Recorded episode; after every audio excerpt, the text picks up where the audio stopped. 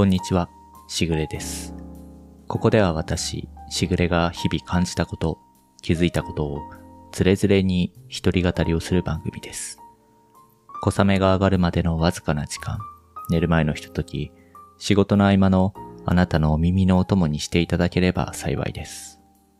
今日は5月の27日金曜日の朝です。いつもは土曜日の午前中とか午後に収録をして、土曜日中にアップをするということをやっているんですが、明日、明後日とちょっと予定があるので、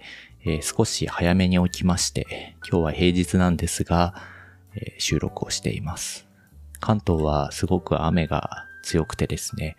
ちょっと台風のような感じにもなっているんですけれども、この雨の降っている中で録音するというのは、意外と心が落ち着いて、雨音を聞きながらする録音というのも悪くないなというふうに思っています。今回なんですが、えー前回の補足ということではないんですけれども、えー話をしておきたかったことが一つあります。えー前回の国会図書館のニュースを取り上げた話の中で、ある、まあ、記事をですね、ウェブ上の記事を上げさせていただいて、で、前回の概要欄にもそのリンクを貼っているんですが、えー私がそもそもこの記事をなぜ読んでいたかというところでですね、一つお話をしたいことがあって、今回収録をしています。なぜあの記事を読んだかというとですね、えっ、と、あの記事を読まれた方は、えっ、と、お分かりになると思うんですが、あれはあの対談をした記事になっていて、お二人とも匿名の方が、まあ、対談をするという形になっていて、お一人は、えー書物蔵さんという方ですね。で、もう一人は、えー読書猿さんというこのお二人で公開図書館のニュースに関して、まあいろいろとここ説明というか解説をされている記事になっていて、で、えっ、と、このお二人のうちですね、読書猿さんという方はですね、私実はず10年来この方のブログの記事であったり、そういったものをずっと実は読んでいて、その絡みで、まあ、新しい記事が出たということもあって、えー読んでいたということなんですね。ありていに言ってしまえば、もう10年来のファンであるということなんですね。で、この読書猿さんという方はですね、ともともと私最初の出会いというと大げさですが、ブログをやられていて、で、そのブログをですね、でまあ読んだというのがきっかけ。で、まあずっとですね、えっとまあファンでいろんな記事を読んだりしているんですけれども、あの記事を読まれた方であったり、あるいは読まれてない方でも、まあ読書猿さんとですね、えっともしかしたら聞き覚えのある方もいらっしゃるかもしれません。えーここ最近の内容で、ここ最近のですね、まあ、業績で言うと、独学大全という、まあ、これ非常に売れている本なんですけれども、2年ぐらい前に刊行された本がありまして、えっと、これがもう今ちょっと調べましたら、累計で20万部以上、まあ、発刊されているということで、本当に売れている本なんですけれども、すごくまあ分厚い本。ご本人もドンキ本というふうに言われているぐらいですね、実際には分厚い本にはなっていて、講談でちょっとお話しできればと思いますが、この方はあのずっとですね、まあ物の書き方とか、物の調べ方とか、研究の仕方とか、ということをいろいろこう、ブログであったり、いろんなメディアで、言われていたりするんですが、一番その、そこにあるというか、この方のライフワークの一つは、独学だというふうにおっしゃられていてですね、独学のやり方というのをですね、ご自身の経験も踏まえていろんな方法をまあ書かれていたりしてですね、本の内容的にすごく力を入れて全部頭からお尻まで読むという類のものではなくてですね、どちらかというと、まあ自分が今何かこう勉強しようとか、独学をしようとか、何かを志してる人にとってですね、えーまあ何かこう、どこでつまずいてるのかというそのシーンに合わせて、それを解決するための方法というのを提示しているような本になっています。端末にもですね、えっ、と、まあ、作品というような形で、えっ、と、困りごとごとにですね、まあ、こういうことに困ってるということごとに、この方法はどうだろうというのを提案するみたいな形で作品がついているので、これすごく見やすいし、わかりやすい作品になってるんですね。なので、あの、本当に今何か、あ自分に何かが足りていない、えー学習をしなければいけない、あるいは、えー自分で何かを調べようと、ライフワークにしようと思われている方であればですね、多くの方はこの本をもうすでに手に取られているとは思いますが、えー、まだ、もしその見たことがないという方がいらっしゃればですね、えー、ぜひこの独学大全を読んでいただければと思います。例によって前段が長くなってしまったんですが、なぜ私が、まあ、ここまで、えー、読書ザルさんの、まあ、ファンというかですね、えー、まあ、いろんな記事を読んでいるのかという話を今日はしたいと思うんですけれども、ありていに言うとですね、えっ、ー、と、私がその前の前職の仕事をしていて、非常にこう悩んでいた時期、たまたまこの人のブログに、まあ、出会ってですね、えー、まあ文章を読んで、えー、私はまあ普段というか今でもそうなんですけれども、えー、まあ本以外の媒体、例えばそのブログであったり、そういった媒体で書かれている文章自体に、あの、そのブログの情報とかはすごくですね、まあ有益なものがあって、それは日々参考にしているんですが、文体そのものですごく心が惹かれるっていう経験はあまりしたことがなくて、書籍に比べるとですね、圧倒的にまあ少ない、経験としてはすごく少ないんですね。その数少ないブログの記事で、ここまでまあ人を引きつけるというかですね、自分がその時出会った時にすごく感動したというかですね、感銘を受けたということがあって、それ以来まあずっとファンなんですね。ブログの記事はですね、えっと、もともとこの独学大全に先立つ形で、えー、もう古くからこのブログをやられていて、いろんなですね、この独学のやり方であったり、いろんな方法について、まあ、ご自身の経験というのを踏まえながらですね、えっと、いろんな記事を書かれているんですけれども、私が読んだ記事のタイトルがですね、ビギナーのための図書館サバイバルガイド、他ではあまり書いていないけど大切なことという記事なってまして、これ今見たらですね、2010年の記事なっているので、もう12年も前の記事なんですね。多分私が出会った、この記事に出会ったのは、この記事が書かれた直後ではなくて、多分1年か2年ぐらい経ってからなので、多分2011年か12年頃にこの記事に出会っているはずなんですね。えー、これどういう記事かというと、その独学者のための、まあ、メモというような意味合いで書かれている記事で、図書館をいかにですね、有効活用して独学の糧とするのかというようなことがいろいろと書かれています。私自身はですね、これを明示的にですね、図書館の使い方とかで調べていったわけでは確かないと記憶していて、で、当時、まあ昔話になってしまいますが、え、当時前職でまあ営業の仕事をしていた時にですね、私自身には当時はまだ社会人になって2年とか3年ぐらいの頃、正直に言って、まあ私自身にはですね、その頃、まあちょっとした未練というか、学問に対する未練みたいなものがあったわけですね。もうちょっとありていに言うと、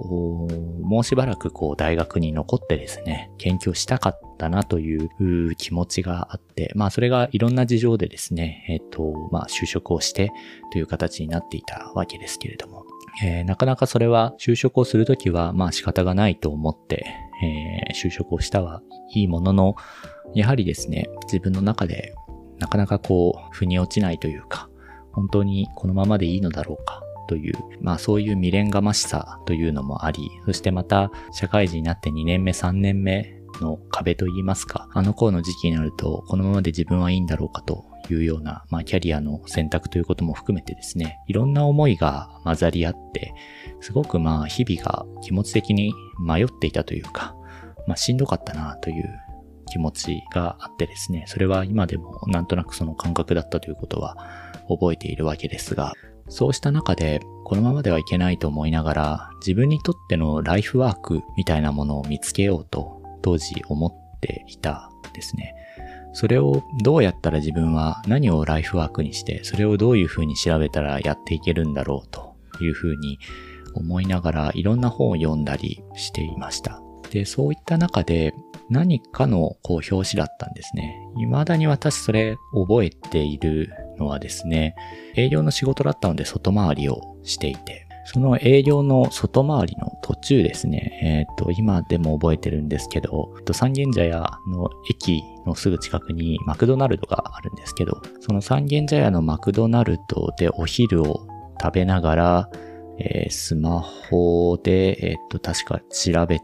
ていて、何かについて調べていた。どうやったらその自分のそのライフワークにするべきことが見つかるのかとか、そんなんかすごく曖昧なワードで、えー、とにかくそういうものを調べていた時に、たまたまこの記事に引っかかったというふうに記憶してるんですね。私多分ハンバーガーを放り込みながらというか食べながらこの記事を読んで、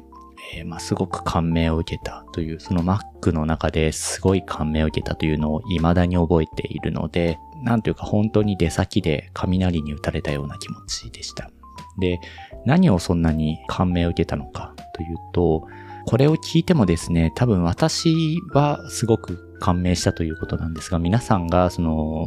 万人がですね、同じ気持ちになるとは思ってはいないんですけど、なんですが、この図書館サバイバルガイドというのはですね、えっ、と、ま、いろいろ書かれているんですけど、まず図書館を使う前にですね、自分で下調べをしなさいと。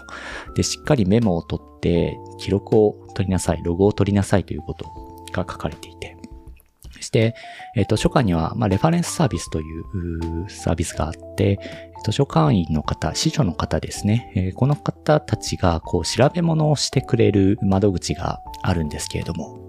その窓口に行く前にですね、自分でまあこう下調べをして、そして、えー、レファレンスカウンターの人が、まあ、いろんなアドバイスというか、こういう本もありますよというような情報をくれるので、えー、これも必ずメモをする。参考文献があれば、それもメモをする。とにかく、えー、いろんなことをしっかりメモして、ログを取って、そして、レファレンスカウンターの人に伝えるときにはですね、えー、自分が今どこまで調べていて、何が分かっていないのか、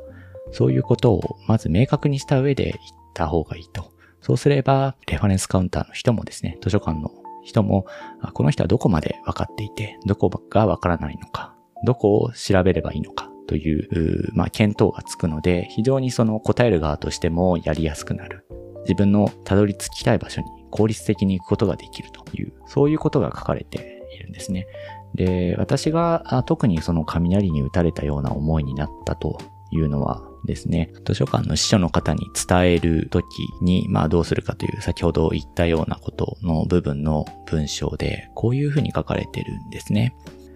丁寧に自分の意向を伝え、えー、そのために自分ができる努力を惜しまず、そして相手が差し出してくれたものをきちんと受け取る。メモを忘れるな。そうした人間は味方を得る。少なくともその確率は高まる。コミュニケーションとはこういうことを言うのだ。とありまして、えっと、この最後のコミュニケーションとはこういうことを言うのだというこの一文がすごく当時胸に刺さったんですね。なぜ自分でもこの一文にこんなに気持ちを揺り動かされたのかというのはちょっと言語化できないですけれども、